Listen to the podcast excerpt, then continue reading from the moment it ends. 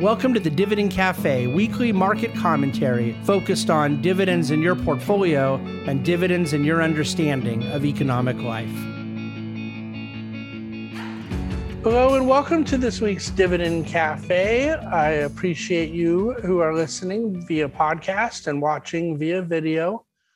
And for those of you who have read dividendcafe.com this week, um, you may know or are about to know that I kind of called an audible this morning in terms of what it was that I wanted to accomplish with Dividend Cafe this week. I had pretty um, big aspirations for this week's commentary, uh, a whole kind of multi topic, um, really pretty broad, comprehensive treatment on a whole lot of different issues. And there's two reasons why I sort of went a different direction, and I will be doing that next week instead.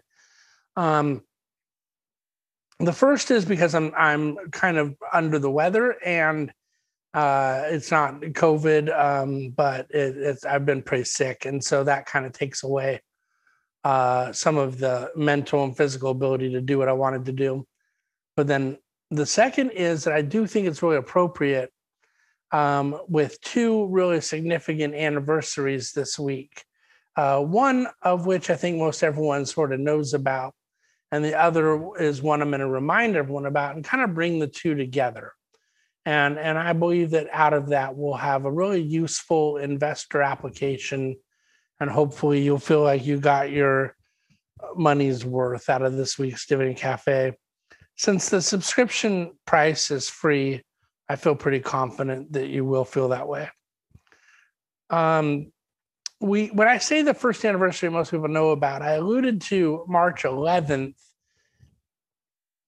in the DC Today the other day, and that was um, a reference to that that evening.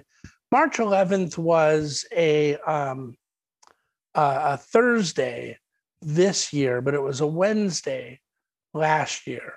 And it was that Wednesday night that uh, the World Health Organization officially declared COVID to be a pandemic, a global pandemic, and that the NBA season was suspended.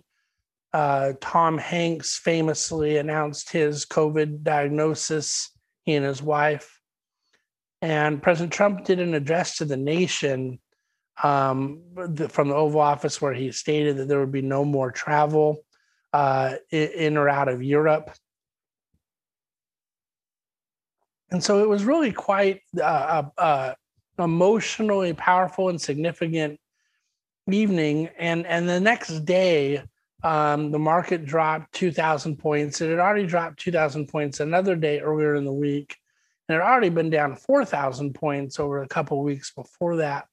So we were in kind of a free fall in markets. But right now, I think I'm focusing on the greater kind of one year remembrance of where things were. Because as I'm recording this on Friday morning, I think back to the Friday of this weekend a year ago. And there was there was a lot of just crazy things going on, but we just did not know how crazy, what it all meant on the um, Thursday of the market dropping that 2,000 points, the day after President Trump's famous address to the nation, um, on that on that Thursday, um, I had walked to CNBC, uh, their Times Square studio, for an appearance that they had booked me on early that morning before the market was to open. And I arrived at security at the front gate that wouldn't let anyone in and they and they announced that they decided no people could come inside anymore. I said, okay. And they asked me to walk across the street to this little diner that is sort of like one of these diners that people go to after Broadway shows.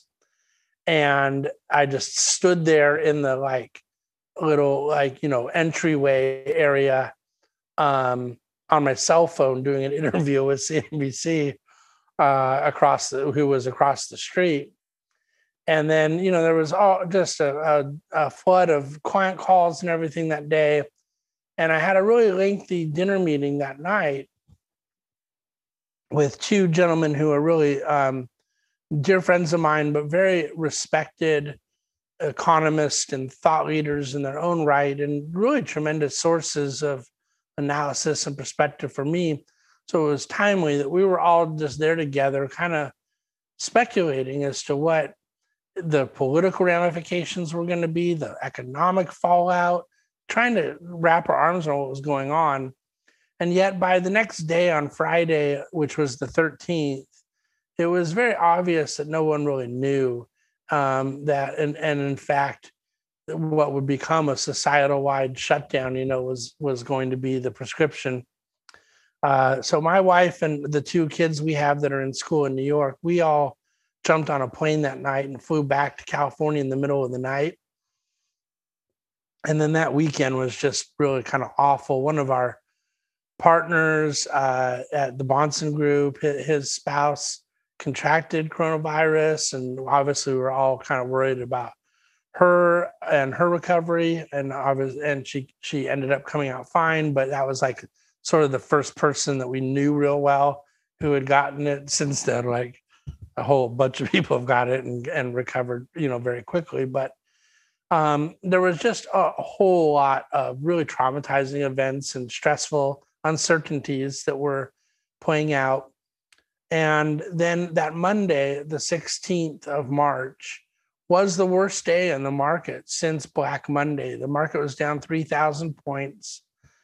And, and in, a, in a way, that's when I knew that the market pain was almost over. I didn't know exactly when, but it was very clear to me at that point the market was not at that point pricing in its anticipation of a compressed economy and, and contracted corporate profits.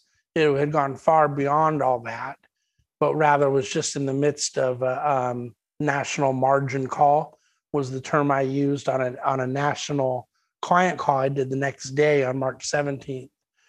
And that we in a levered financial system, we were just seeing that great unwinding.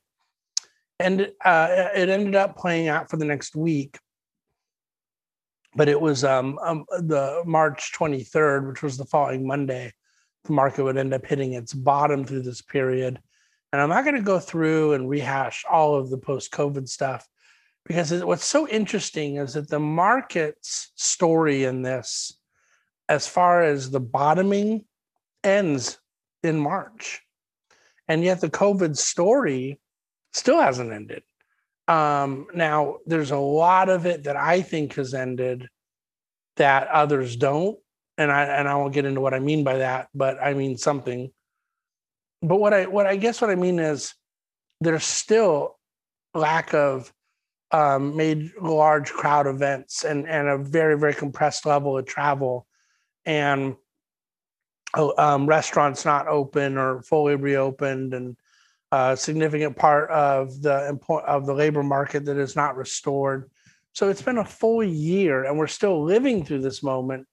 And and so the only part of it that we can look back on and talk of it as if it were a past event is the stock market side. But when you look into the politics of it, President Biden just gave a speech last night. Um, the the the vaccines are, are working their way rapidly through the population. Um, it's it's a bizarre a bizarre year and a, and a bizarre event in our country and and yet standpoint in that moment a year ago faced with really great uncertainty and uncertainty that would in fact play into more uncertainty about economic opening and and so forth um, i've said it over and over again but the part that really allowed the market to recover out of its initial distress was that it took its medicine quickly on the delevering, and then the tremendous corporate liquidity facilities that the Fed provided. There was ample amount of money to be sloshing around. Um, the market loved the the Fed stimulus, but then more importantly, the market realized that the pandemic was going to be awful, and it didn't necessarily know how many lives would be lost, but it became very clear that um, somehow the uh, there was a targeted and identifiable vulnerability in the population, and and that could be better isolated, as opposed to some of those early projections of two or three million um, Americans that could die quickly, of of hundreds of millions of people worldwide. And and and so I actually think a whole lot of things have been a surprise along the way too. But this was this was quite an experience a year ago, and I know all of you lived through it, and I lived through it, and and I'll never forget it. I'll never forget any of the details of it. I'll never forget what uh, where I was, who I was talking to, at what time of day on each day. Um, this is like vivid memories for me, and and most of them pretty unpleasant ones. And then I think back to the other anniversary of this week, um, March the 9th of 2009. So we're talking about 12 years ago. Represented a generational bottom in the stock market. The COVID moment lasted about 30 days in the stock market. It was awful, about 30%. But the um, the financial crisis moment lasted about 18 months in the stock market. And it wasn't just the stock market, it was housing, it was credit, it was banking, it was the entire global financial system, it was existential. And I, I think that, uh, and the market not only went down over 50%, um, you know, the Dow for about five minutes touched the low 18,000s um, in the in the bottoming of March last year, but in in 2009 it touched in the 6,000s. And so even the bottom from COVID was triple from the um, from the uh, bottom from the financial crisis. But the market's now up 481%, give or take a couple points, um, since that March of 2009 moment. And yet, at that March of 2009 moment, we um, there was a lot of Fed support, um, but there was significant governmental, corporate, and most importantly, household leverage that had to be worked through, delevered, and and and uh, policy prescription became to try to relever corporate balance sheets, even as household balance sheets delevered. And you talk about memories; those are things you know um, that a, a year ago most people can remember stuff from a year ago but from from 12 years ago and 13 years ago i still remember all those things just as vividly.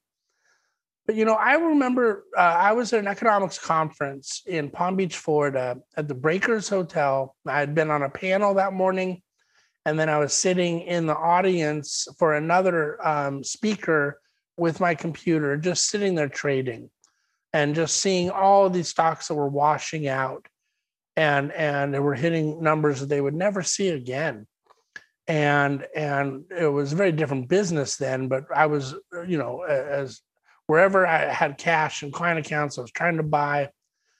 And and i did not do that on that day knowing it was the bottom but i i certainly knew as the march moment from covid a year ago there was there's always this moment where you feel like that capitulation is near and you don't want to pick an exact bottom but um, because you can't but you you can tell from the psychology of the moment, the technical pressures of the moment, and and what is put uh, generating that market activity that that you're close. And I believe that in both of these cases of these anniversaries that are memorialized here this week, um, there was very little that investors could have done. You could talk about how investors could have said, "Look, I'm going to jump out of this." and I think things are going to go further. And then I'll come back in, and maybe I won't time it perfectly, but I want to try to get out of harm's way for a little bit. But you got to remember, a year ago, the market dropped 2,000 points on Thursday, March 12th, and then it was up 2,000 points on Friday, March 13th. And it was down 3,000 points on Monday, March 16th. And I believe it was up, if I remember correctly, 1,000 points on Tuesday, 17th. So you you were at risk of of significant uh, of for, uh, forfeiting significant recovery based on on any kind of idea of trying to exit with things and even when i talk about from october of 07 to march of 09 that it was this 18 month long bear market and financial crisis and all this stuff. But there were periods of significant market rallies including days where the market would go up like a thousand points, and back when that was, you know, even more meaningful percentage wise. So I say all that to say that um, there's a lot of history in being a stock market investor. Because there's a lot of history in being alive on planet Earth, and stock market investors get to capture a lot of that history, a lot of the things that happen here on Earth, the COVID pandemic, the financial crisis. These are moments in time that even if one is not in the stock market, they have profound impact. And, and the lessons out for investors are just never going to be different well before these events, these moments take place, uh, uh, asset allocation should be constructed that is a byproduct of a holistic client profile, an investor objective, a very detailed, specific understanding of what they're trying to accomplish given certain liquidity constraints, risk, bandwidth, comfort level, tax ramifications, all sorts of other things that can play into what the proper construction of a portfolio is. And then in those moments, and they're not they're not if, but when moments, you don't know it's going to be September of 08, and you don't know it's going to be Lehman's downfall. You don't know it's going to be March of 2020, and that it's going to be a, a global COVID pandemic. But you know there's going to be these things that happen. And to have the discipline to maintain the plan and and be rewarded through time for your patience sometimes very quickly sometimes longer. But it always seems to work out for those that that follow that right playbook. And this is something i'm using two examples in more modern times but i, I can go back full hundred years with similar tales. So um, that's my lesson in this week's dividend cafe. Um, i don't think anyone looks back to the events of a year ago fondly hopefully now they feel the society reopening. They they have their restaurants in town opening up. You're going back into your offices. People in your town are going back into their offices. People are willing more and more to actually re-engage into society. Uh, the vaccinations are are proving to be one of the most successful endeavors um, that we have seen in the post-war era, and and all that's really positive and and so there's plenty of bad memories but there's plenty of silver linings through all of it.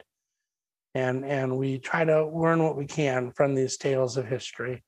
Thanks for listening to this. I hope you got something out of it.